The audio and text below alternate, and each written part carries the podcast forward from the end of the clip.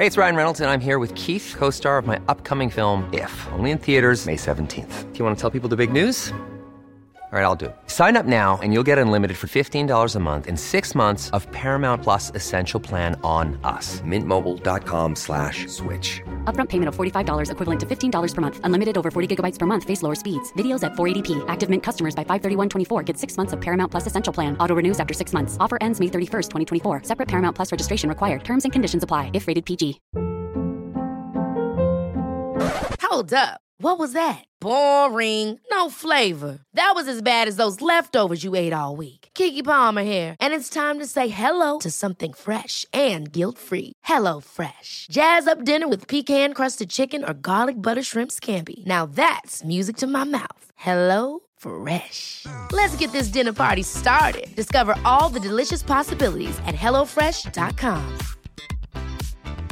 When you're ready to pop the question, the last thing you want to do is second-guess the ring. At Blue Nile dot com, you can design a one-of-a-kind ring with the ease and convenience of shopping online. Choose your diamond and setting. When you find the one, you'll get it delivered right to your door. Go to Blue Nile dot com and use promo code LISTEN to get fifty dollars off your purchase of five hundred dollars or more. That's code LISTEN at Blue Nile dot com for fifty dollars off your purchase. Blue Nile dot com, code LISTEN.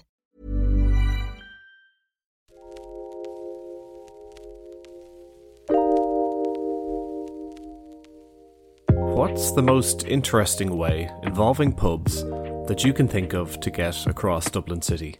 You could have a drink in each pub beside a Lewis stop. You could stop in Grogan's, Brogan's, Brannigan's, and every other pub ending in Gan's. Or we've got another one for you. Crossing from one side of Dublin to the other without passing a pub. A seemingly unachievable feat? In a city known around the world for its drinking culture. Well, we're here today to show you how it can be done. Why is another question. Welcome to Publin, a podcast about the culture, history and heritage of pubs at home and abroad.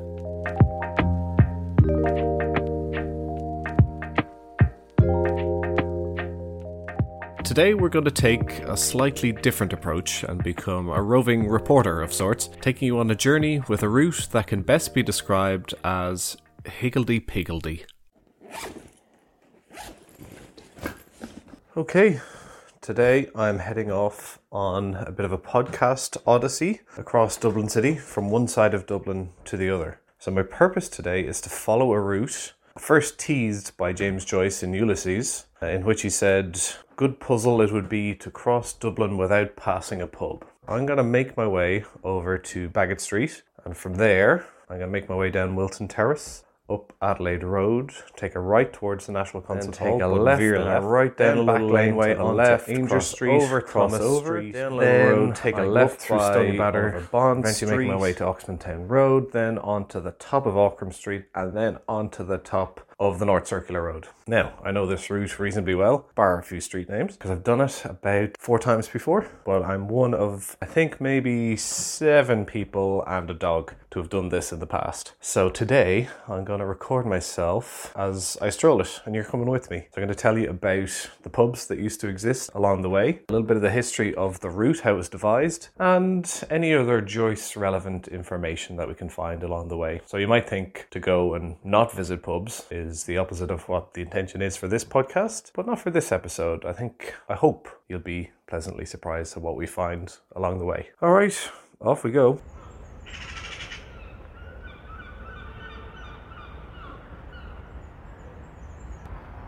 So I'm walking along the canal here, making my way up towards Baggot Street Bridge.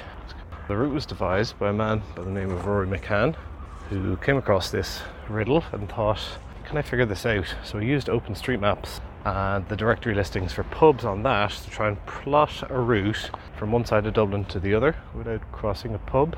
So he managed to find a route. Now, he was the one that set the parameters for what one side of Dublin to the other means. I guess it means kind of from canal to canal, roughly. That's a, a decent metric to judge it by. All right, I'm going to set off from Baggot Street Bridge here, try and get away from the traffic so you can hear me a bit better. And uh, off we go.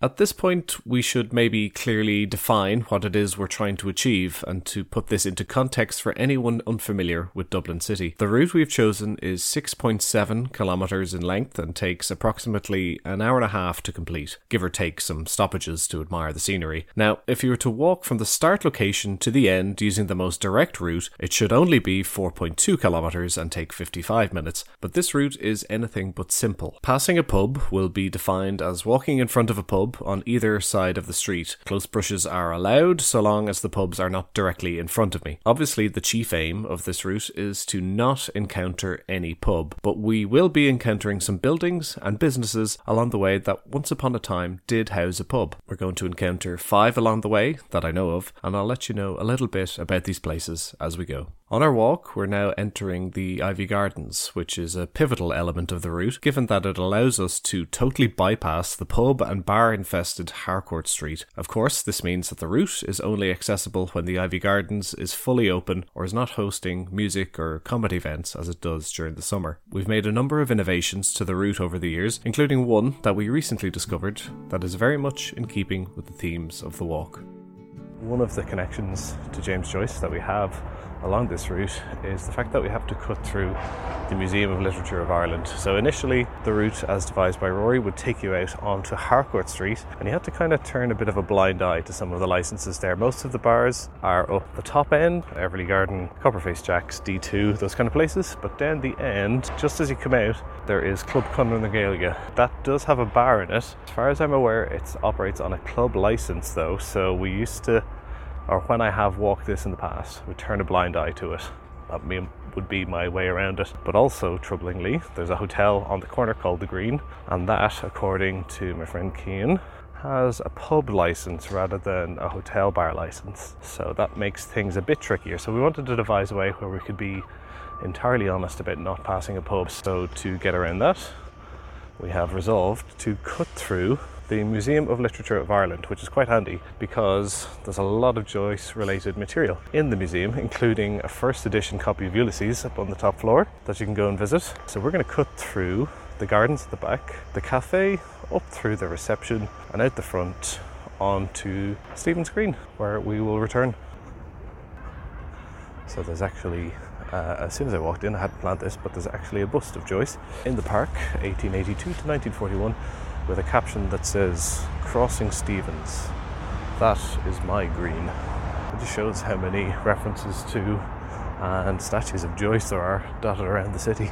After we exit Stephen's Green at the west end of the corner where it meets Cuff Street, we encounter what is our first former pub site along the route. Here once stood the apparently grand and graceful Winter Garden Palace. The pub stood on the site of twenty-four Cuff Street for at least two hundred years, opening its doors to newspaper fanfare at the time in eighteen sixty-six. A glowing description of the pub comes in the form of a letter to the editor of the Irish Times. I'll read it now. "Amongst the many pubs with which the city abound, there is one that from its spectacular attractions is well worthy of notice. I allude to the Winter Garden Palace, Stephen's Green. There, contiguous to the public bar, a large saloon and smoking room has been fitted up in the most elaborate manner, enticing the greatest taste. The walls are panelled with canvas drawings, illustrative of the most beautiful scenery in and about the far-famed lakes of Killarney, and for beauty and effect cannot be excelled. And in one corner of the apartment is a splendid model of one of the Gothic windows in Muckross Abbey, full size, made of wood, and richly gilt all over. All those who duly appreciate the fine arts and wish to encourage Irish enterprise will be well repaid by a visit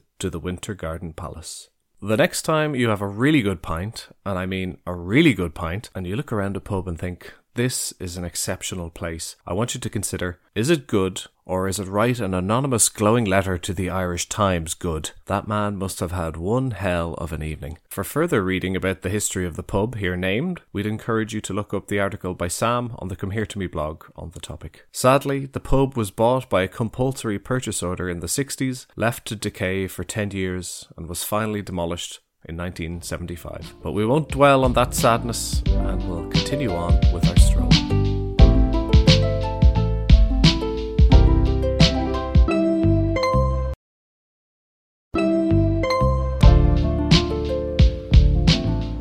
So just crossed over from Cusack Corner onto York Street very briefly. If I was to go straight up, I can see the Swan pub there, uh, but we're not going to go past that, obviously.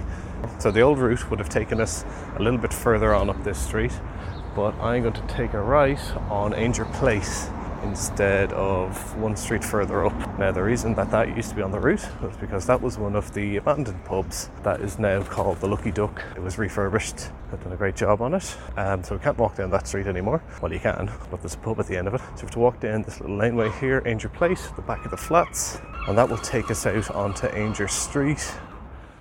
We can't forget that we're setting out on this adventure in two thousand twenty-two and not nineteen oh four, when the question was first posed by Joyce. So, is the task any more difficult or easier today than it was then? Indications are that it would indeed have been harder in the early twentieth century. Estimates place the current number of pubs in Ireland at seven thousand. In nineteen oh four, there were thirteen thousand pubs on the entire island of Ireland. Even accounting for partition, that means that there were likely a lot more licensed premises in the city to manoeuvre around and avoid. We'd be comfortable enough saying that in Joyce's day, the riddle could not have been solved. That, plus they didn't have open street mapping software. So walk forward another thirty metres, I would be standing directly opposite, and I would have passed a pub. So continue on down this street, which is Peter Row. But we're coming up towards uh, Saint Patrick's Cathedral. And if memory serves me correct, there's a reference there, or there's commemorations of a lot of Irish writers, and I would be shocked if Joyce was not included among them. Everything is in bloom here. Check on the bees, see how they're getting on. Loving the lavender and the wildflowers and the daisies. Bernard Shaw, W B Yeats, Sean O'Casey, and wouldn't you know it, there he is, Jimmy Joyce, writer of Dubliners' Ulysses Finnegans Wake. It looks similar to uh, the plaques that you see in Dublin pubs that bear the details. Uh, James Joyce Pub Award, and it basically says this pub has been certified to be a James Joyce Pub Award winner, or something to that effect. And as far as I know, these are just plaques that pubs bought from somebody during the Celtic Tiger, but uh, they look good. I very very nearly just got shat on by a bird. I have all the good luck I need, thank you very much. Uh, I'm about to take a left onto Back Lane, where I'll be greeted by the sight of the old Mother Redcaps. Yeah, Mother Redcaps looks like it's had some of its signage redone to make it look a little less derelict. So this was a market as well as a live music venue slash bar, and it bears the date seventeen sixty on it, but, but as far as I was aware, it dates from eighteen seventy-three, which is another date on it, from when it was, I believe, a shoe factory. So when it was Mother Redcaps, it would have played host to a lot of musicians like Christy Moore, Mary Black, and any references to it in the newspaper archives are usually gig listings. So I suppose it was more of a Vicar Street Whelan's type place rather than a, a conventional pub. But it's no more, so I can walk by it without fear. So I've just crossed over High Street onto Thomas Street, passed by the old city walls there, the last freestanding part of it. Across the road from me is Cafe Noto, which at one point was a pub. So I'm continuing on down Saint Augustine Street, and around the corner here, it's not a former pub, but there is a site of interest to us. So there's this blue gate and a huge red brick wall beside it. And through the blue gate, you can see on in to just looks like an overgrown back garden, but peeking its head out over that is the old Powers pot still. So that is the original home of Powers whiskey. I believe the first ever Powers was produced there, and the first ever measure or bottle of it was sold in a pub on Thomas Street uh, at the front of the distillery. On Bridgefoot Street, we cross over the wonderful new public park created there, and at the end of that stretch, we take a right onto Watling Street. Here we encounter the fourth pub along the way, and the shell of the building is still there to see. It was most recently called Leonard's, and was also at one point known as Timmins. Fans of the R T E show Love Hate will recall that the exterior of the pub was used in a scene in which a car bomb exploded outside. It has, to my knowledge, been acquired by Guinness, in whose shadow the pub has long sat. Walking up the quays, another unexpected and unplanned Joyce connection appears. So I'm walking up the quays, I'm approaching another location of interest regarding James Joyce. So the house I'm about to pass by on the right is the location where The Dead is set. I'm crossing over the James Joyce Bridge, so named because of its proximity to the house used in The Dead. A house, by the way, that was going to be turned into a youth hostel, and may yet still. So up to the right here, again, used to be a pub, but it's closed a few years now, and if it were to reopen, there's still a way around it. But it was called Button and Coin, and then was the sister bar to Dice Bar for a while, but it's since closed its doors, as has Dice Bar. This former pub could be said to have one of the best all-round views of the Guinness Brewery, taking in as it does the various buildings sloping up the hill at James's Gate. There's the two thousand one A Space Odyssey-style black monolith structure, the gravity bar, the old smokestacks, and the large brewhouses and storerooms. If the bar was still open, you could sit at the window and see two hundred feet away where your brew came from. Anyway, less dawdling, more walking. Crossing over the Lewis tracks and going into the National Museum of Ireland, also known as Collins Barracks. Over to the left is the building holding the Asgard, the uh, vessel used in the gun running nineteen fourteen.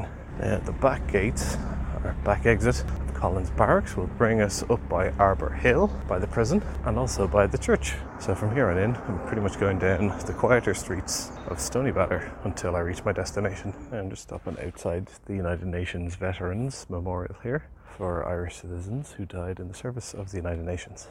In truth, this is where the route gets a little bit boring. It's quieter, but there's fewer old pubs. It's all very residential. But don't skip forward, keep listening. To the end of this road, and to the right is Kavanagh's Pub, and parallel to me to the left is Carnew Street, which is where the Spice Girls filmed their video for Stop Right Now. And apparently they used toilets in Kavanagh's on that shoot. So there you are, a little bit of Stonybatter pub history. Now, out onto Ockram Street we go. And now it's a straight shot for, oh, let's say five hundred metres. And then we're done. About fifty metres to go. Imagine if I pulled up a cramp here now and I couldn't finish it. Somebody had to come and just drag me over the finish line like one of those inspirational videos. It'd be heartwarming. Okay, I've done it. That's the North Circular Road. I've reached my destination. So the tradition upon completion of this walk, as defined by me, is that you have to go and find the nearest open pub and have a pint. So I'm going to stroll down to Stonybatter Village and sit there, read a book, have a pint. I know I've done something useful with my day. So we're going into Tommy O'Gara's for a pint, Stonybatter Main Street. How's it going? Can I get two pints again? Lovely, thanks very much. And there we have it. Seven people and a dog have walked that route in person, and now you've walked it with me in spirit. Thanks for listening to another Publin podcast. If you like the podcast, you'd be doing us a great favour by reviewing it or sharing it on to a pal. If you'd like to get in touch, please email me, John, via publinie at gmail dot com. We'll see you again next week, probably with a story where we actually go inside a pub. For now, sláncha.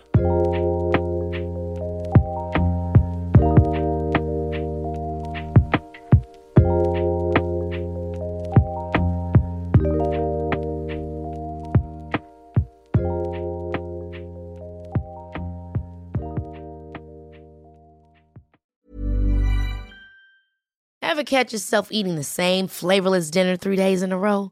Dreaming of something better? Well, HelloFresh is your guilt-free dream come true, baby. It's me, Keke Palmer. Let's wake up those taste buds with hot, juicy pecan-crusted chicken or garlic butter shrimp scampi. Mm. Hello Fresh. Stop dreaming of all the delicious possibilities and dig in at hello fresh dot com. Let's get this dinner party started. Mom deserves the best, and there's no better place to shop for Mother's Day than Whole Foods Market. They're your destination for unbeatable savings, from premium gifts to show-stopping flowers and irresistible desserts. Start by saving thirty-three percent with Prime on all body care and candles. Then get a fifteen-stem bunch of tulips for just nine ninety-nine each with Prime. Round out Mom's menu with festive rosé, irresistible berry chantilly cake, and more special treats. Come celebrate Mother's Day at Whole Foods Market. Planning for your next trip? Elevate your travel style with Quince. Quince has all the jet-setting essentials you'll want for your next getaway, like European linen, premium luggage options, buttery soft Italian leather bags, and so much more. And is all priced at fifty to eighty percent less than similar brands. Plus, Quince only works with factories that use safe and ethical manufacturing practices. Pack your bags with high-quality essentials you'll be wearing for vacations to come with Quince. Go to quince dot com slash pack for free shipping and three sixty-five day returns.